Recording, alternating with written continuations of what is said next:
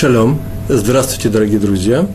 Начинаем наш очередной урок из цикла «Еврейское поведение». Сегодня у нас оригинальный урок, называется «Взятка». Я прекрасно понимаю, что мы до этого говорили о вещах бытовых, полезных нам в семьях, при воспитании детей, при э, некоторых контактах с другими людьми. И сегодня наша тема немножко выходит за рамки э, вот этого круга тем, которые мы уже очертили, а мы э, встречались с вами э, больше 60 раз. Сегодня, в принципе, мы будем говорить о взятке, о запрете давать взятку судьям, а следовательно, мы будем говорить о частном случае э, нашей жизни, когда евреи по каким-то причинам должны или вынуждены пойти в еврейский равинский суд. Но тема немножко будет шире, и мы скажем об этом тоже в нашей лекции с Божьей помощью, э, касается, в принципе, некоторых и наших повседневных э, простых вещей в нашем отношении, в наших отношениях с другими людьми, и, и тоже, э, как там работает запрет Торы давать взятку судьям, мы об этом поговорим. Так или иначе, в книге Дворим, в разделе Шуфтим, в 16 главе книги Дворим, 19 стих, сказано, там, где говорится про судей, сказано «не бери взятки», это обращение прямо к судье. «Не бери взятки», почему? Ибо взятка, шохад по-еврейски, ибо взятка ослепляет глаза мудрых. Можно так прочесть, ослепляет глаза даже мудрых. И извращает слова праведников, то есть делает слова неправильными, решение судей неправильно, если, даже они, если они даже праведники. Так вот, так или иначе, Сегодня будем говорить о суде и судьях, для того, чтобы показать, познакомиться просто с мудростью Торы. Я приведу несколько примеров. А, во-вторых, все-таки в конце концов мы увидим некоторые указания э, в этом, э, обращенные к нам, простым людям, не судьям.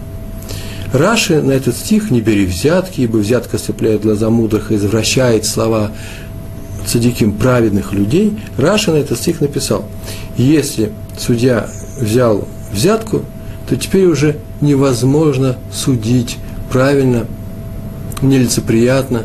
Почему? Потому что такова, как Раша указывает, такова природа человека. Он сразу же становится рабом этой взятки. Слово «раб» это я э, добавил от себя.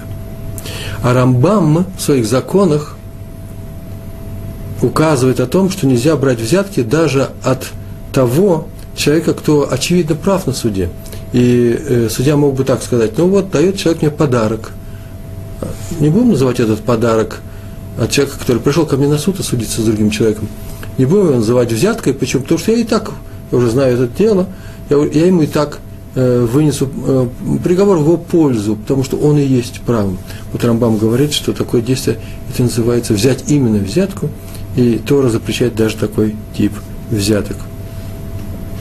А Хашла Акадош, э, известнейший праведник, э, мудрец Акадош святой, он добавил в своей книге, что нельзя давать взятку даже словами. То есть нельзя, например, мстить человеку, от которого зависит решение суда по вашему вопросу. Или, например, услужением, каким-то бытовым услужением, сделать какую-то мелкую услугу этому человеку. Это тоже является, это тоже является взяткой. Талмуд приводит, в самом начале сразу же привожу, это всегда эту историю приводит на всех уроках, где говорится о взятке, приводит историю о раби Ишмаиле бен Йоссе. Он был главным судьей в своем городе, как я полагаю, в городе Лод. И э, он был земледельцем, он был большим ученым, но он э, жил э, на то, землевладельцем он был, землевладельцем, он жил на то, что сдавал в аренду свои поля арендаторам. И те платили ему в виде урожая установленную плату э, по пятницам перед субботой. В виде плат по корзине фруктов, предположим, так там написано в Талмуде.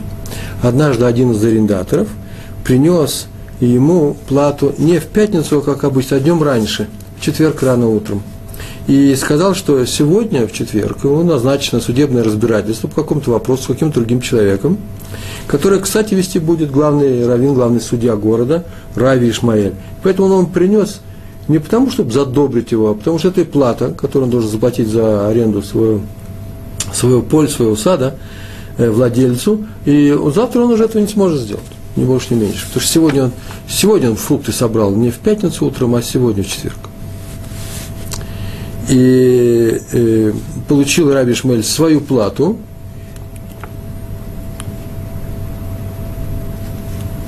но э, объяснил ему, но объяснил ему, что теперь, получив эту плату, он не может быть судьей на его суде. И э, у меня, знаете, в Талмуде написано, что он отказался принять эту корзину, которая ему причиталась. И он сказал, что принесет он ее завтра, на следующей неделе.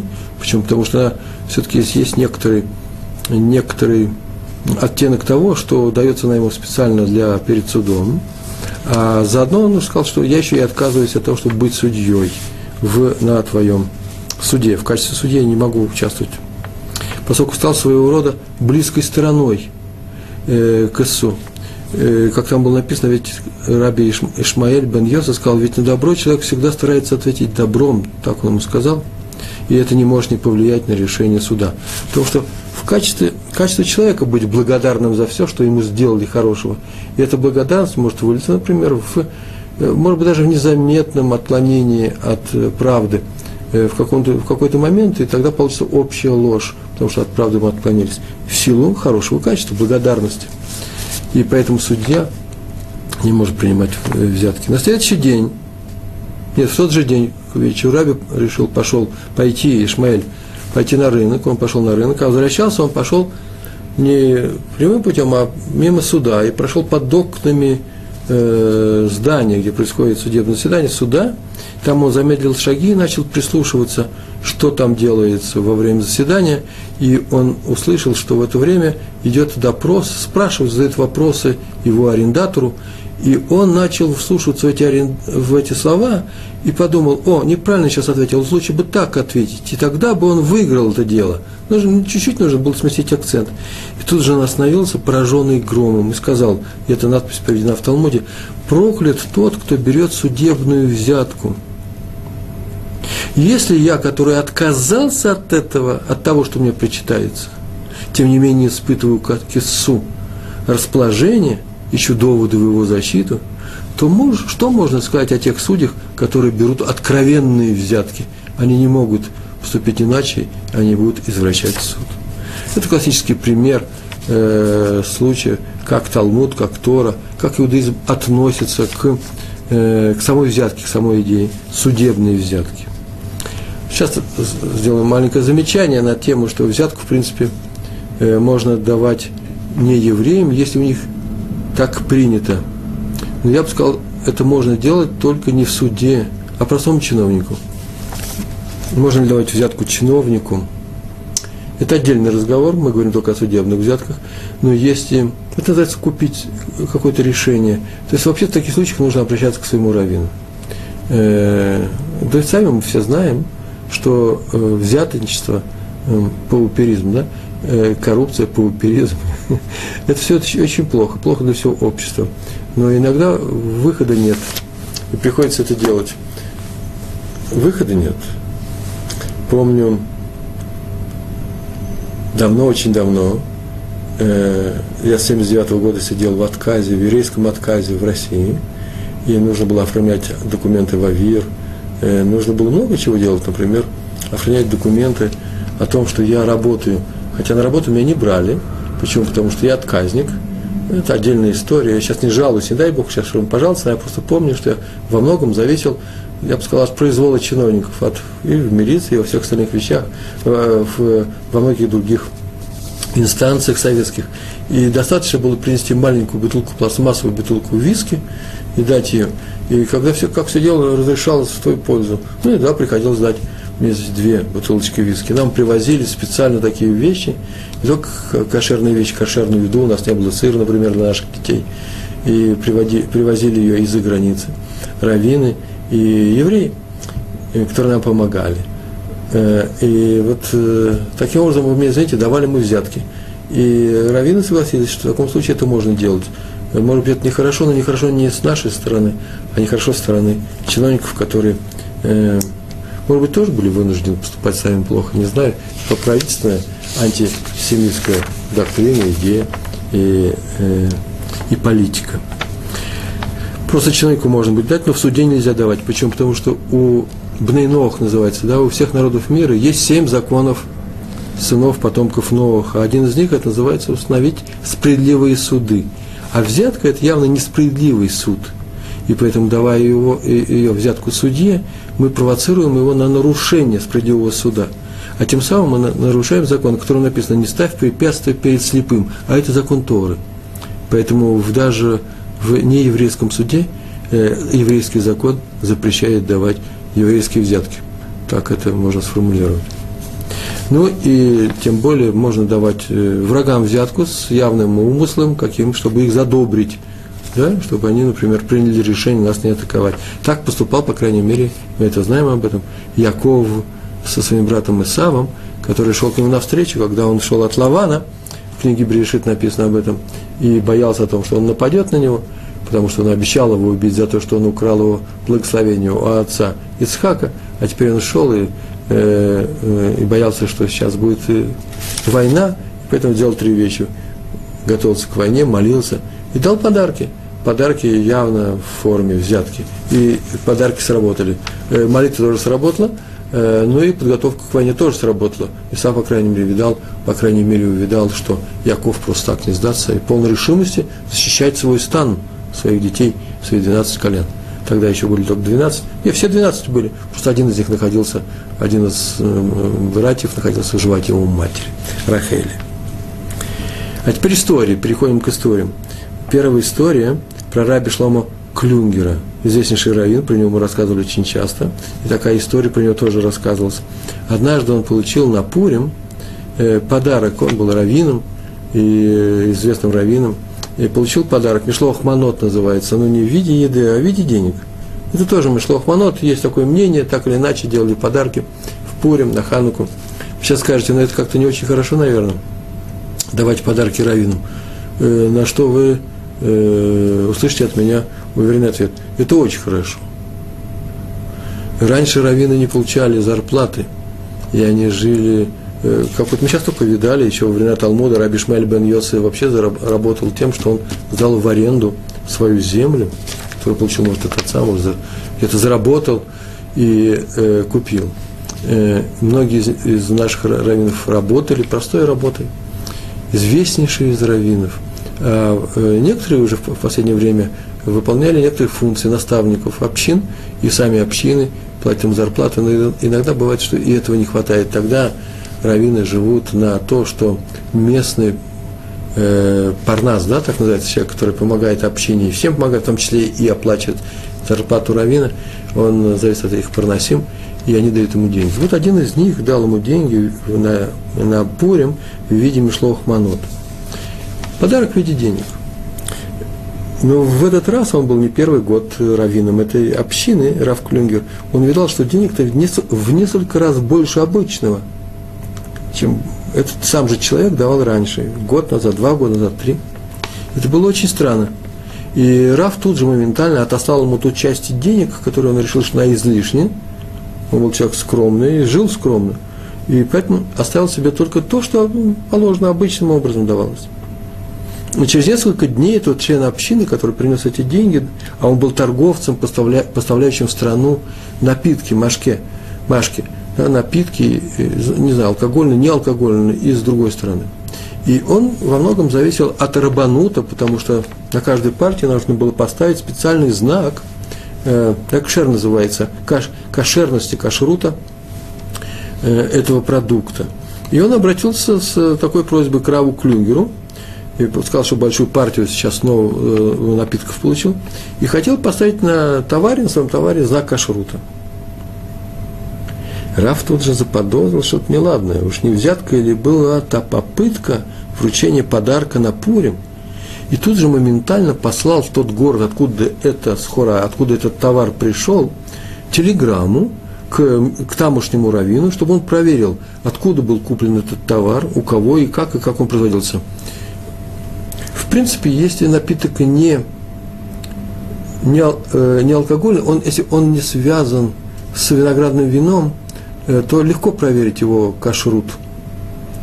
Э, просто технология очень простая. Нет ли там нарушений каких-нибудь самой технологии, нет ли там каких-нибудь недопустимых добавок. Как правило, таких добавок на напитки не, не делают. Ну, всякое есть. Даже водка, говорят, есть виды сорта водки, которые не кошерные. Или сорта виски есть некоторые. И, и так далее. Если на виноградном вине, значит сложнее. Нужно пойти и обратиться в это производство и узнать, выполняется ли там правила, согласно, если выполнение их, если они будут выполняться, то вино будет называться еврейским да, там много разных правил. Вот я, тут не было написано, какой-то, какие эти были напитки, так иначе он обратился к этому раввину. И этот раввин немножко удивился, почему? Потому что он вообще-то не первый раз э, отправляет товары именно в общину Рава Клюгера через этого человека. И все было в порядке, он проверял. Но сейчас он, обеспокоенный этой телеграммой, пошел, э, проверил, вернулся и сказал, что товар вообще-то здорово подозрительный. Я бы на нем не ставил бы такой печать. И было проверено, что он, снова говорю, только подозрение на некошерность.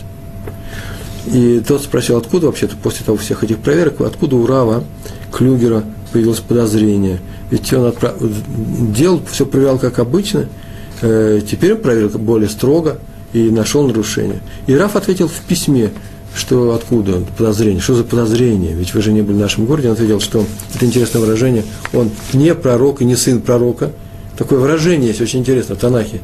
Я, мол, никакой связи, никакого пророчества нет. Называется «Я не пророк и не сын пророка». А сказано Торе, в Талмуде сказано, что ученый Торы предпочтительнее пророка. То есть Раф Клюгер э, заявил о том, что он использовал некоторые элементы, э, некоторые элементы Торы, элементы мудрости. Как он это ответил? Ну, просто ответил очень просто. Показалось подозрительным, что ты прислал ему на удивление большую сумму денег – на что тот надеялся, когда, на что он надеялся? На то, что Раф их возьмет, а потом будет трудно отказаться от этих денег, когда он его попросит э, сделать, э, поставить нужный ему э, символ, печать кошерности. И поэтому он ему вернул, чтобы не было никаких сложностей, деньги заранее, а теперь он просит ответить кашрут, и подозрение падает на товар. Поэтому послал запрос вместо отправки. Это называется ученый Торы – сильнее или предпочтительнее пророчества. Надо полагаться на знание Торы, а не на то, что Всевышний скажет нам с небес. Еще одна история про Рава Иосифа Байвода, э, глава Равинского суда, он был тоже, как и Рав Клюнгер, автор Минхас Хинух. Минхас Хинух – это известная книга, которая пользуется, есть в каждом еврейском доме, мы ей пользуемся. Очень замечательная книга о заповедях Торы, комментарии на книгу Хинух к нему, к Раву Йосифу Байвуду, обратились два человека. И за решением какого-то спора между ними, имущественного или, может быть, э, э, денежного какого-то спора. И один из них, обращ... придя в суд, сказал, а помнит ли его Равин? Дело в том, что ваш папа, так он сказал Раву Бавиду, в свое время устанавливал хупу моему отцу и моей маме, а я у них первенец – в принципе, вот из-за того, что ваш папа сделал хупу и устроил всю свадьбу, вот я тут стою перед вами. Тут жираф обратился ко второму. Скажи, пожалуйста, ко второму этому человеку, скажи, пожалуйста, э, твой отец не говорил о том, что мой отец устанавливал у него хупу? Тот говорит, нет, явно не вы устанавливали, нет, не говорил. А так, в таком случае я не могу быть судьей на этом, судьей, судьей на этом деле. Почему? Потому что я уже не, не, годный, не гожусь для суда, посульный. Почему? Потому что сейчас я заинтересованная сторона, а именно, я не могу не сочувственно отнестись к человеку, который происходит из семьи, которого мой отец, уважаемый мой отец, Равин, держал настолько, у которого были дружеские отношения, и он вам ставил хупу. И добавил, а так сказано про Моше Рабену, про нашего э, учителя Моше, Моисея, который отказался решать дело дочерей слов Хада – дочери Цловхада, это есть такой интересный очень отрывок в, в Торе, написано о том, что э, по поводу наследства участка земли в стране было сказано, в двух словах, было сказано, что все евреи, вышедшие из Египта, э, даже те, которые умрут в пустыне, все равно получат наделы, э, которые унаследуют их дети. А э, дочери Цовхада сказали, а вот наш отец умер, а дети, подразумевали сыновья, их у него детей нету. И поэтому получается, что мы теперь остались вне колена, в колене своего отца мы не получим надел, э, и это справедливо ли? И все знают эту историю, и э, Моше э, сказал, якобы сказал, что я не могу решать этот вопрос, потому что, может быть, он ему труден, может быть, он не знает, не получил указания от Всевышнего, обратился к Всевышнему, и Всевышний сказал, что в данном случае дочери слов Хада получают участок, который полагается в святой, в святой стране, в святой земле, э, э, их отцу, самому слов Хада. Так вот, оказывается, есть такой мидраж, такое объяснение, что все было немножко не так. Все было абсолютно так, кроме одного момента. Он передал дело на рассмотрение Всевышнего, сказал, я теперь не могу в нем участвовать. Почему? Потому что дочери сказали в книге Дворим, посмотрите, 27, 27 глава. Там так надо сказано. Они, обращаясь со всем этим вопросом, было сказано, нашего отца не было в среде, в компании тех, кто собрался против Всевышнего выступать. Они не были в компании Короха. Тем самым они польстили Моше и сказали, что их отец не был против Моше. Против Моше он не уступал, не бунтовал, а был вместе с ним. То есть, посмотри, он же за одной, твоей, э, за одной партией с тобой, за одной компанией. Поэтому ты разве не присудишь ему, э, э, нам эту землю? Здесь, конечно, это не является, это как Агада, не является достаточным основанием для чего? Для решения о том, что сейчас Моше посульный – в этом деле, посольно, значит, не годится ли его решение. Так как Рафисов Байвот э, сейчас является посольным для решения э, в суда, судебного процесса, который идет между двумя людьми, один из которых говорит, твой папа делал хупу моему папе, моей маме. Почему? Потому что Моше не участвовал в суде между двумя людьми. Он решал вопрос, частный вопрос э, э, права, земельного права, который был задан Всевышним. Тут не, нельзя было с, э, склониться в одну из сторон, тут нет было сторон. Тем не менее, Раф Йосеф Бай вот э, решил, что э, этот пример непростой, привел этот пример, и э, в книгах, которых я читал, он был, он был засчитан.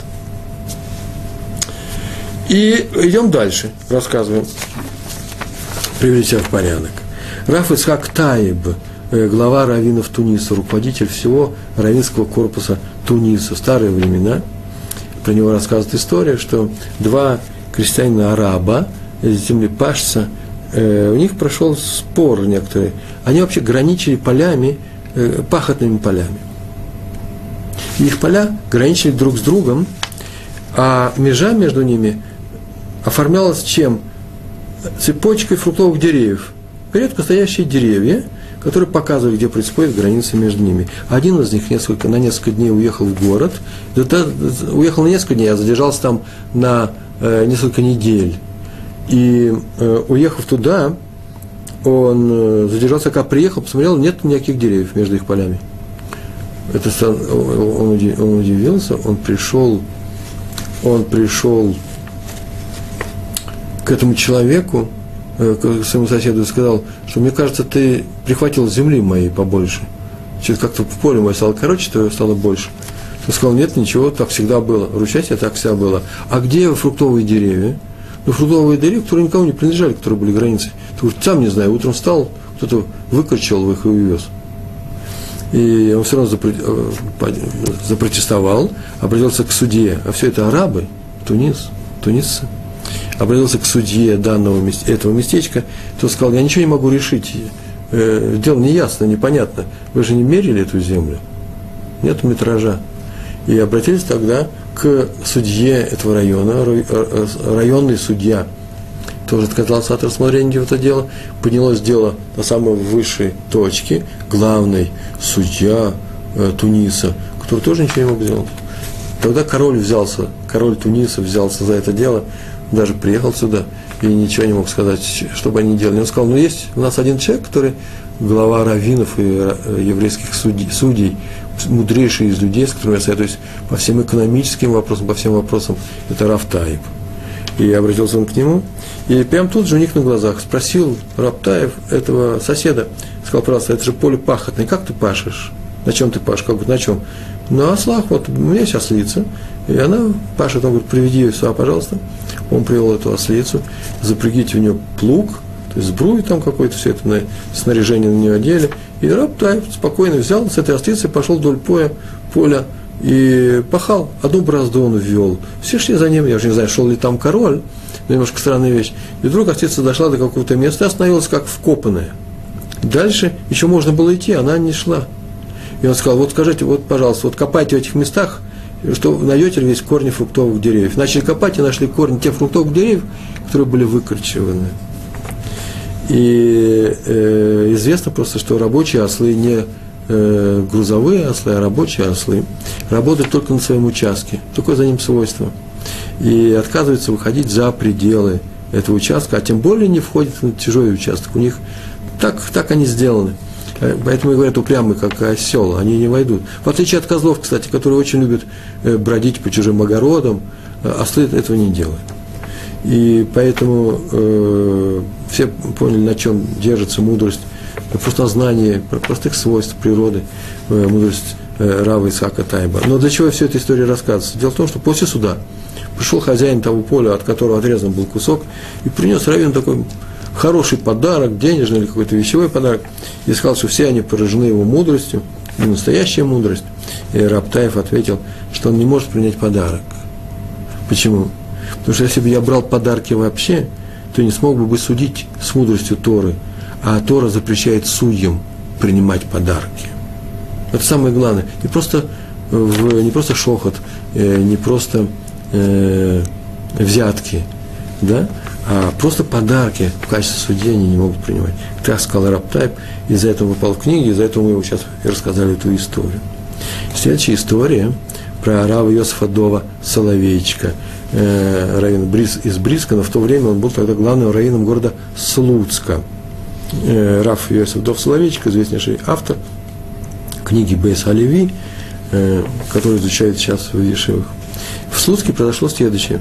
Однажды он получил в подарок корову. Мы говорили о том, да, можно ли делать подарки раввинам. Судьям нельзя, а раввинам можно. В качестве раввина он получил подарок корову. И от одного из арендаторов, из арендаторов, которые арендуют коров для молочного хозяйства, или для мясного. Вообще люди они были состоятельные, зажиточные, и он подарил корову Равину. Через несколько дней Раф не отказался от этой коровы. Это, смотрите, такая же история, как, э, э, которая сейчас у нас только была, э, с, э, с подарком к э, Раби Шлому Клюгеру.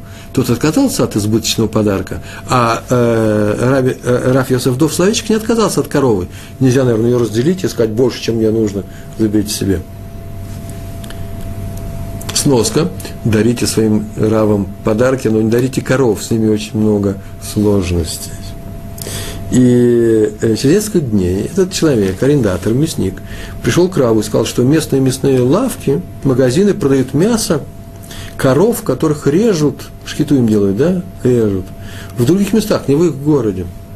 Тут же, как только услышал об этом Рав Славичек, он сказал жене, срочно, срочно уводи корову из, э, из стойла и поставь ее на улицу. Она, та сразу замешкалась, а ну, во-первых, наверное, жили они не очень богатые, как-то корову сразу вывести трудно было, да и непонятного э, распоряжения. Тут же сам Раф пошел в, в этот коровник, маленький, большой, взял эту корову, вывел ее, поставил на улице, поставил на улицу, привязал, сказал, а теперь говори.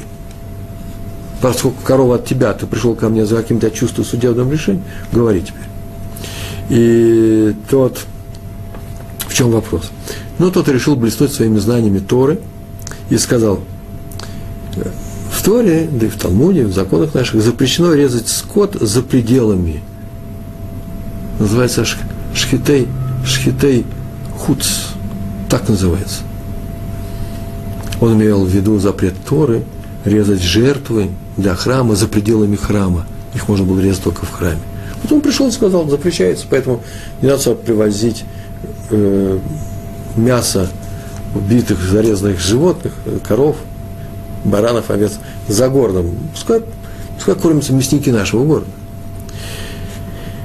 Раф ответил, что это сказано вообще-то о жертвах, а простых коров, простых коров резать можно, пускай режут дальше. Но тот продолжал, ну мы же ведь не знаем, кто зарезал тех коров. Может быть, он не очень кошерный человек. Какую фразу он сказал? Раф ему ответил. Скажи, пожалуйста, вот послушай такой логический вывод, называется кальвахомер, да, тем более. Если мы едим мясо тех коров, коров, которых зарезали резники нам знакомые, то тем более можно есть мясо тех коров, которых зарезали нам незнакомые резники. Тем самым он сказал, ты вообще-то нарушил запрет, приведя взятку равину. И тем не менее мы считаем, что ты кошерный резник. У тебя мы покупаем. Ну, ошибся, ошибся. Это я от себя добавляю. Это не делает его мясо не кошерным. А те люди, которые не замешаны были в нарушении этого запрета, то тем более у нас нет основания не брать у него взятку. Э, после чего добавил, ну а теперь возьми, видишь, свою корову возьми, она стоит и ждет тебя на улице. Ну вот, мы о взятке с вами разговариваем. А между прочим, можно говорить приятные вещи человеку, чтобы его не расстраивать. Взятка, есть ли взятки в нашей жизни? Наверное, есть взятка в нашей жизни, если от моего решения что-то зависит, от моего, от, от моего подарка зависит решение, принятого этого человеком. Но вот приятная вещь человеку может быть, тому же суде, например – чтобы только его не расстраивать. Например, похвалить статью в форуме каком-то, да, в интернете. Сейчас, сейчас мы сейчас поговорим на эту тему, почему э, мы говорим вообще о том, что бывает судьи в нашей жизни, когда мы не идем в равенский суд. Мы никогда не бываем судьями между собой, мы никогда никого не судим, мы никого, никого, никогда никого не осуждаем. Ну ладно, хорошо, не осуждаем. Мы с вами хорошие евреи. Скажите просто, мы никогда не выносим никаких суждений – о, вывести, вынести суждение, это в принципе можно э, квалифицировать как, э, э, судейская, как судейская вещь. Как судейская вещь. Сейчас я сначала отвечу на, то, на ту тему, которую сейчас я говорю, а потом я отвечу, получили вопросы мы. Э, э, один вопрос мы получили. Сейчас мы на него ответим, если мы разберемся с ним. Так вот, когда я вношу некоторые суждения – я вношу некоторые суждения, в это время я взял на себя функции судьи. Можно ли сказать, что кто-то воздействует на мое суждение таким способом, что он, каким способом, дает мне взятку? Так вот, приятная вещь человеку, это, в принципе, можно не беспокоиться об этом, это никакая не взятка. Это не будет взятка, если мы не хотим, чтобы он в ответ нам сделал то же самое, чтобы, например, поддержал нас в споре. Идет спор некоторый. Мы сейчас его поддержим, тем самым, слышите, я вступаю в спор с каким-то человеком, вернее, нет, он выступает в споре с каким-то, э, с каким-то человеком, я вступаю в этот спор, может, по его приглашению, может, сам на своем личной, по своей личной инициативе, только для того, чтобы что, получить сторонника, себе сторонника в другом споре. Сейчас я просто э, сделал себе соратника. Теперь мы вдвоем выступим против всех. Это называется чистейшая взятка. Хотя лучше вообще, конечно, ничего не говорить и не захваливать никого, не участвовать в чужих спорах, а самое главное, критиковать вообще других людей запрещено. Можно критиковать других людей.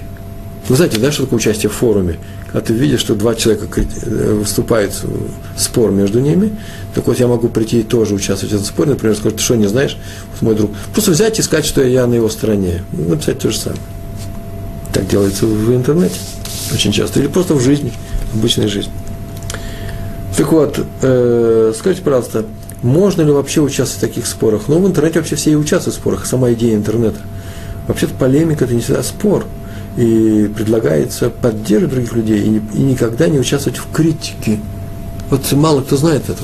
Нельзя критиковать никого и нигде. Почему? Потому что критиковать можно, а это приводит только к ссорам, к обидам. Обижать людей нельзя. Вы скажете, ну иногда Рабруван, но иногда и бывает, что и не обижаем другого человека. Пускай знает, что пишет, но не обижаем. Ну, поправили его? Нет, нет, критиковать никого нельзя. Запрещено. Можно критиковать только в редких случаях. Когда? Первое. От этого будет несомненная польза, в том числе и этому человеку. Если он вас не будет слушать, значит вообще нельзя говорить о том, что он не прав. Он вас не будет слушать. Значит, польза, стопроцентная польза должна быть, и когда не будет ни у кого ни тени обиды. Нам не нужна правда, которая высказана была ценой обид другого человека. Возвращаемся к нашим историям, потом еще поговорим немножко о наших, э, о наших буднях, не обязательно судебных буднях, судейских, да, о наших буднях. Равин города Аптов, Польша, автор книги Огеф, Огеф Исроэль. У него он был э, раввином, судьей, судились в суде два человека, и Раф выслушал начало, прям самое начало их заявления, он сразу увидал, что один из них не прав. И тот второй тоже почувствовал, что из своих слов, из настороженности лица Равина, что он опять не прав. Сделали какой-то перерыв, так это было, и во время перерыва тот человек пошел, вышел в коридор, наверное, было жарко, как сейчас, я не знаю, болели ли, э, горели ли в Польше торфяники, скорее всего, это была приличная страна, где смотрели своей экологии, и э, просто вышли отдохнуть, и там был пиджак у него висел, было жарко, висел пиджак в коридоре, и он подошел к этому пиджаку, пиджак, фрак, может быть, это было длинное одеяние, одежда, и он положил туда большую сумму денег, ну, не килограмм, но деньги, явные деньги. Я не знаю, на что он надеялся, почему, потому что он сделал же это потихоньку. И Раф об этом ничего не узнал, Равин об этом ничего не узнал. И вот все вернулись к заседанию – и начали вести обсуждение. Равин там был не один, это была коллегия судейская. И вдруг все с удивлением обнаружили, что Равин просто физически настойчиво склоняется в пользу того человека, который сейчас сделал это нехорошее деяние. Прям очевидно, на равном месте, без всяких на то причин, начинает обелять его и э, выводить в суд весь к его оправданию или к признанию его правоты. Это было настолько удивительно – что сам Равин удивился и сказал, что нет, нет, нужно прервать этот суд, он должен пойти и, я бы сказал, проветриться немного, почему потому что странная вещь делается. Он вышел, взял этот пиджак, вышел на улицу, пошел, сунул руку в карман, сунул руку в карман совершенно неожиданно и нашел какую-то пачку денег. Не, не так, как я, а настоящие деньги. Очень удивился и понял, в чем дело. Знаете, он не просто понял, в чем дело, он сказал, потом он ученикам так рассказывал, я понимаю, какова сила взятки – у взятки такова сила, такая огромная сила, что она влияет на судью, даже когда тот не знает, что ее, ее, ему ее дали. Метафизика, согласен. Но эта история была именно такого рода. Ведь написано, взятка извращает слова праведников. Правильно, да? Ослепляет кого? Глаза э, мудрецов и извращает слова праведников. Мы понимаем, это очень просто. Был человек праведным, а теперь э, его слова будут извращены. Почему? Потому что он получил взятку, если он взял взятку, так пишет Тора. А вот э, Раф из города Апта в Польше, он сказал всем другую фразу. Нет, они на самом деле праведники, и сейчас праведники. Теперь я понимаю, о чем это. Человек праведный взял взятку, ведь он же не праведник. А здесь в чем дело? Да нет же, он еще и не знает, что он ее взял. Она уже у него в его владении, в его, в его кармане. Вопрос к нам пришел.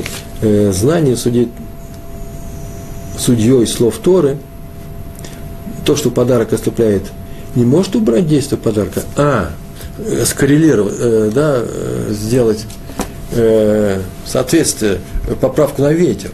Э, я беру эту взятку, но я, значит, я буду очень-очень стараться честно вести себя. Я правильно понимаю?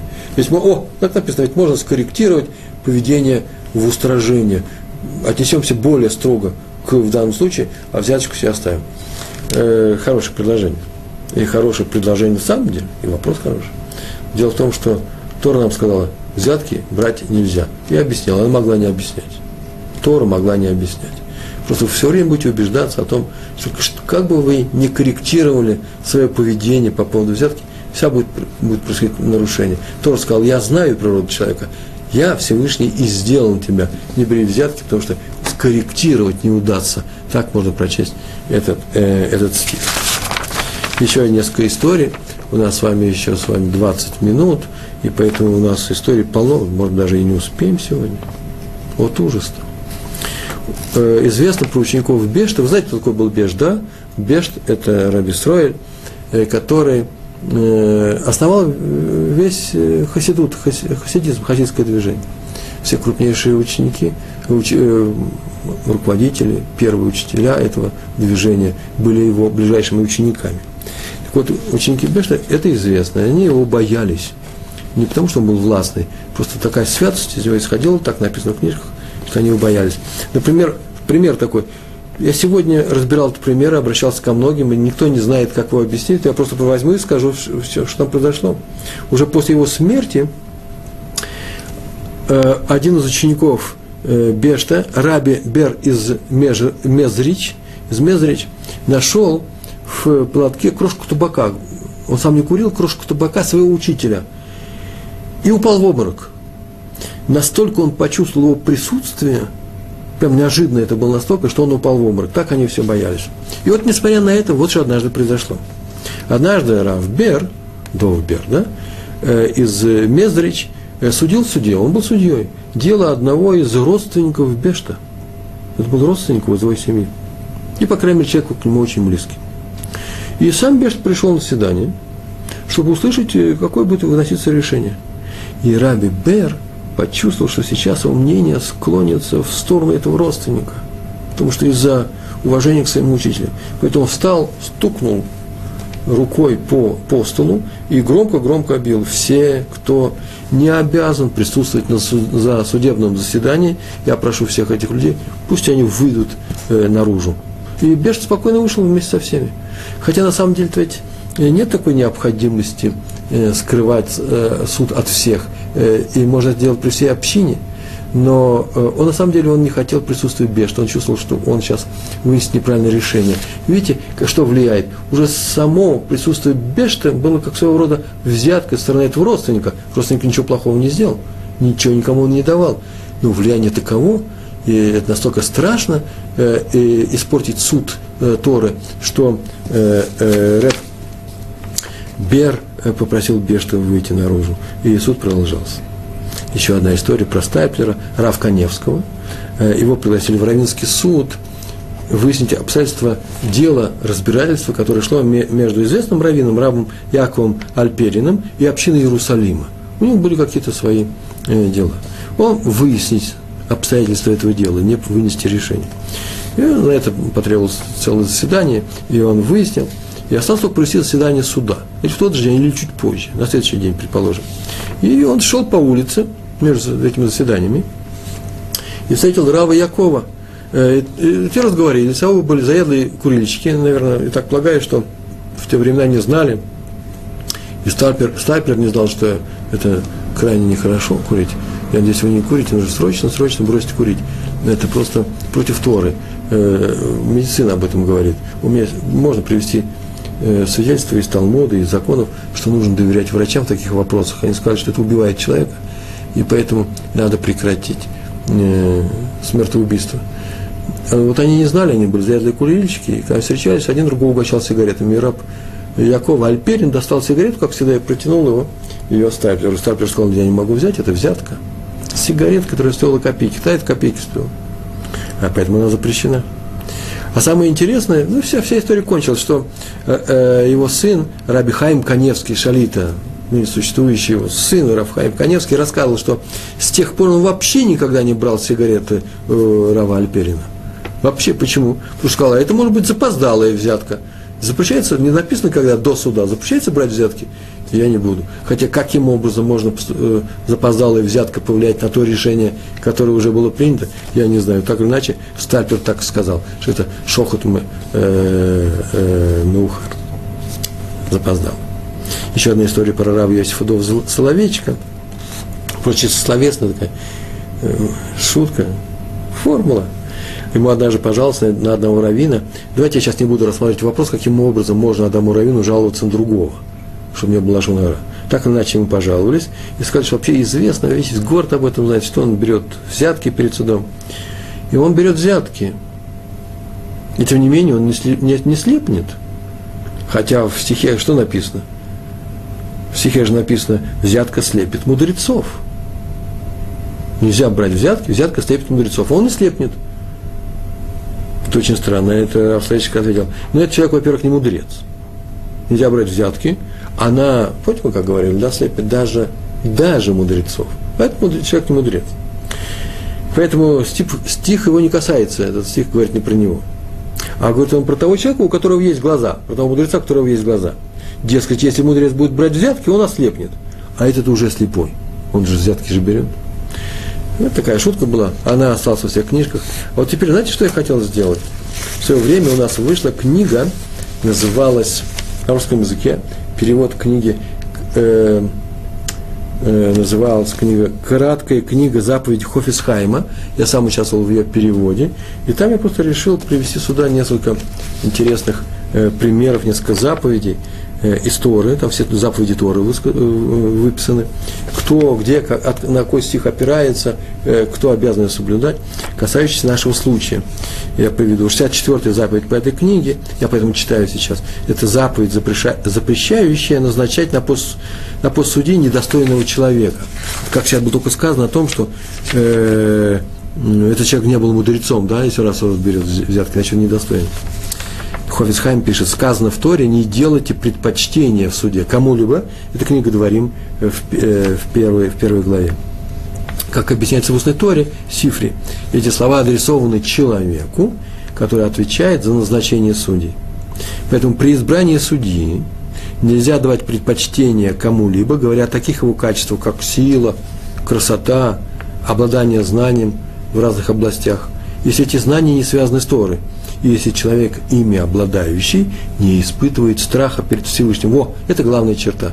Должен бояться совершить какой-нибудь грех, оступиться, совершить ошибку. Назнача... Назначаемый судья должен быть богобоязненным человеком, знатоком Торы, повторяет Ховисхайм, и должен ненавидеть подкупы, взятки. Он должен быть человеком, который способен владеть своими желаниями, управлять собой, и уметь защитить слабого перед сильным – Таковы качества, которыми должен обладать судья. Поэтому тот, кто назначает судью, исходя из других принципов, нарушает именно этот запрет. Эту заповедь обязан соблюдать везде и всегда. Все. Весь еврейский мир. Знаете, сейчас мы дали характеристику судьи Равину. В принципе, Равину, как в первых наших лекциях мы говорили о том, какими качествами должен обладать Равин. Вот здесь прямо все выписано. 69-я заповедь, запрещающая вершить несправедливый суд – Суд должен быть справедливый. Сказано в Торе, не, твори, не творите неправды в суде. Это книга Ваикра, 19 глава. Читаю. Запрещено, запрещено признавать виновного невиновным, а невиновного виновным. Также запрещено затягивать вынесение приговора, приговора после того, как в суде стало ясно, на чьей стороне правда – Поэтому если судья продолжает подробно исследовать очевидные вещи, для него очевидные, причиняя страдания одной из сторон, тем самым он нарушает этот запрет. Очень интересная вещь, но нельзя делать дома расследование между того, что, то, что случилось между теми детьми, нельзя затягивать, если вы не можете без этого расследования, потому что люди страдают. Какая из сторон точно страдает. Это раз. И, во-вторых, не надо доказывать свою правоту, а, в принципе, нужно вынести какое-то определенное решение, не мучая людей. Э, а самое главное, нельзя признавать виновного невиновным, даже в педагогических целях. Что, что бы мы ни делали, этого нельзя делать, потому что мы сейчас играем роль судьи в своем доме. Хорошо мы сюда говорим, отошли от суда и пришли к нам, как мы и обещали. 70-я заповедь, запрещающая выделять при судебном разбирательстве человека высокого звания. Сказано в Торе, не угождай уважаемому, то есть великому человеку, Ваикра, 19 глава. Эти слова означают, что если перед судьей предстали два человека, один из которых велик в глазах общества, а другой мал, то судья не может относиться с особой благосклонностью к уважаемому выделяя его перед вторым. Ее тоже соблюдают везде и всегда. Все эти заповеди везде и всегда. 71 заповедь. Сказано в Торе, да, запрещающая судье брать взятку. Сказано в Торе, взятку не бери. Книга Шмот, еще в Шмот, не только в нашей книге, 23 глава, 8 стих. Судье запрещено брать взятку даже в том случае, если, если он, несмотря на взятку, намерен вынести справедливый приговор. На эту тему говорили сегодня. Да? Такой вопрос пришел к нам из э, из других мест, из Калифорнии, откуда, из Европы. И там тоже нельзя брать взятку в еврейском суде, ни в коем случае. А взявший взятку обязан ее вернуть. И даже словесная взятка, например, лесть, так пишет Хофицхайм, запрещена. А дающий взятку нарушает запрет. Какой? Перед слепым не ставь перед препятствием. Мы об этом уже говорили. Это Ваикра, 19, 19 глава. Судья может взять плату только за потерю времени – если прервал свою основную работу для данного судебного разбирательства. Причем плату за простой в работе он берет в виде двух равных э, долей с каждой из сторон. Так что вы знаете, что в нашем примере вообще, в принципе, в Талмуде, э, то, что, то, что сделал то, что там было приведено Раби Ишмаэль бен Йоси, Йоси, Йоси который от своего арендатора не взял э, корзину, он поступил святым образом. Больше, чем требовал от него Тору, мог бы это взять.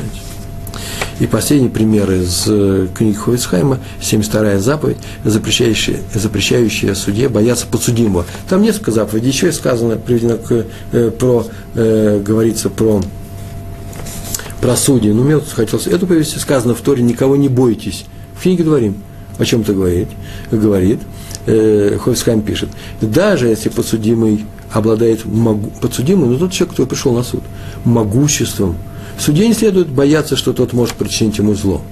Ну, хороший совет, иногда все равно страшно. До тех пор, пока судья не выяснил, на чьей стороне в данном деле правда, он может отказаться от суда. О, видите, есть и выход есть. Пока он еще не выяснил, на чьей стороне правда, может отказаться от суда. Сказав, я не готов разбирать ваше дело. Но начиная с того момента, когда он, выслушав заявление обеих сторон, понял, кто из них прав, просто понял, ничего не сказал, просто сам понял. Ему уже нельзя уклониться от вынесения приговора из боязни, что один из судящихся может причинить ему вред. Все, теперь не имеет возможности такой. Значит, уходи, пускай уходит раньше, пускай не берется за такой суд. Запрет нарушает также тот ученик судьи, который, присутствуя при разбирательстве дела между бедным и богатым, нашел доводы в пользу бедного против богатого и не приводит их. Заповедь соблюдается всеми, обязана к соблюдению всеми евреями. Вы заметили, как это сказано в конце? Ученик, и кто-то еще присутствующий там, даже ученик, не то что второй судья, обнаружил, что вот главный раввин, главный даян, главный судья нас этого не видит, у нас есть довод определенный в сторону бедного – а мы его не приводим, а все остальное складывается так, что бедный сейчас э, это дело проигрывает. И он этот довод знает и не приводит, он нарушает эту заповедь. Заметили? Не сказано наоборот, что если он видит довод в пользу богатого и не приводит, это его личное дело, может не приводить, может не спасать его. По крайней мере, так требует э, закон. Э, что это означает? Это означает, что мы всегда стоим на стороне слабого. Вы слышите? Не правого, а слабого. Суд примет сторону правого, но защищать мы должны слабого. Это не судебное разбирательство. Итак, мы говорили о суде и говорили о том, что это касается и нас. Почему? Потому что мы с вами выносим суждение, а это уже близко к суду. Просто чем отличается суд? Он тоже выносит суждение. Э, просто он выносит суждение, как бы большое с большой буквы, которое принято теперь признано всеми. Все люди, которые опираются на этот суд, этим, этой общины, этим государством, если мы, говорить, если мы будем говорить о государственном институте э, судов. Э, а у нас в доме это мое просто суждение. Э, я отец, и все слушают меня. Э, кто-то тоже выносит свое суждение в кругу своих друзей. Суждение выносит учитель или ученик, разговаривая с, э, с, э, с учителем. Он судит. Вы слышите, что такое судит? Он дает оценку, хорошо или плохо. Хорошо или плохо? Это не значит, что я буду делать хорошо или плохо. Нет.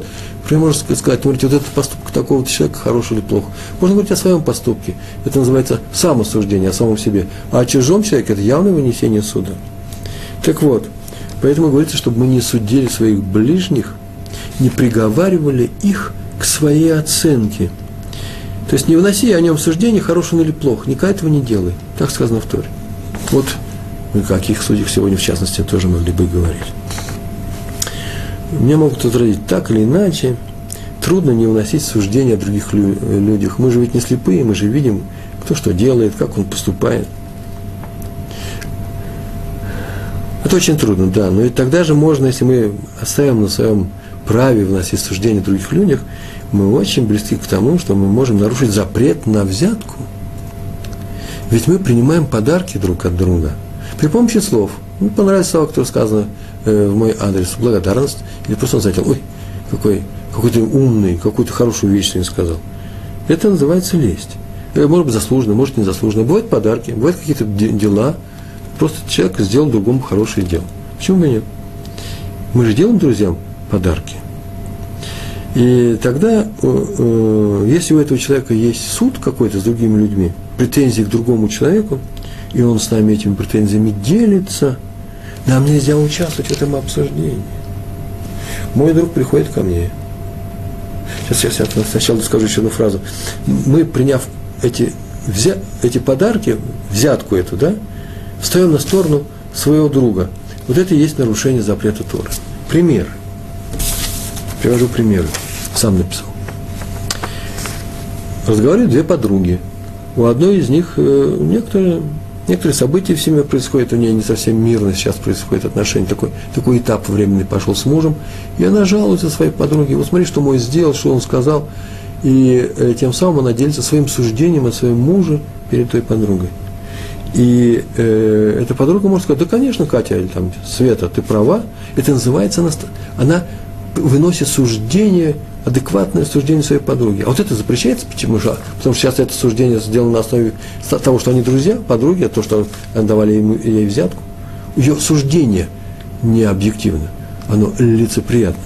Или, например, сын жалуется на своего отца – или ученик на своего учителя. Пришел домой и жалуется. Ученик на своего учителя жалуется родителям. Может быть, не надо сразу же поддерживать своего сына и говорить, ой, какой плохой учитель. Э, может быть, если то, что он сделал, он сделал, так это, наверное, не очень хорошо, может быть, или бы не ходить туда, по крайней мере. Очень часто бывает э, полезно и не обращать внимания на мелкие вещи, очень часто бывают вещи мелкие. Но если вещь серьезная, наверное, ребенок не очень обманывает, скорее всего, и учитель, например, что-то такое сделал нехорошее, может пойти и выяснить, в чем дело. Почему, может быть, и ребенок виноват. Наверное, не на ровном месте все это произошло. Если ребенок виноват, учитель плохой, придется что-то делать, или пожалуемся на учителя, или пожалуемся на школу, или молча заберем своего ребенка и переведем из э, Эммануэля, да, своих детей в другую школу. Все может быть. Но главное, что не вносим решение на основе только заявление своего друга, в данном случае своего сына. Почему? Потому что мы с ним друзья. Э, а раз так, то суждение наше должно быть объективное. Да ему будет хорошо, если мы будем выносить объективное решение. Может быть, спасать нужно сына, а может, нужно ему срочно помочь, срочно помочь.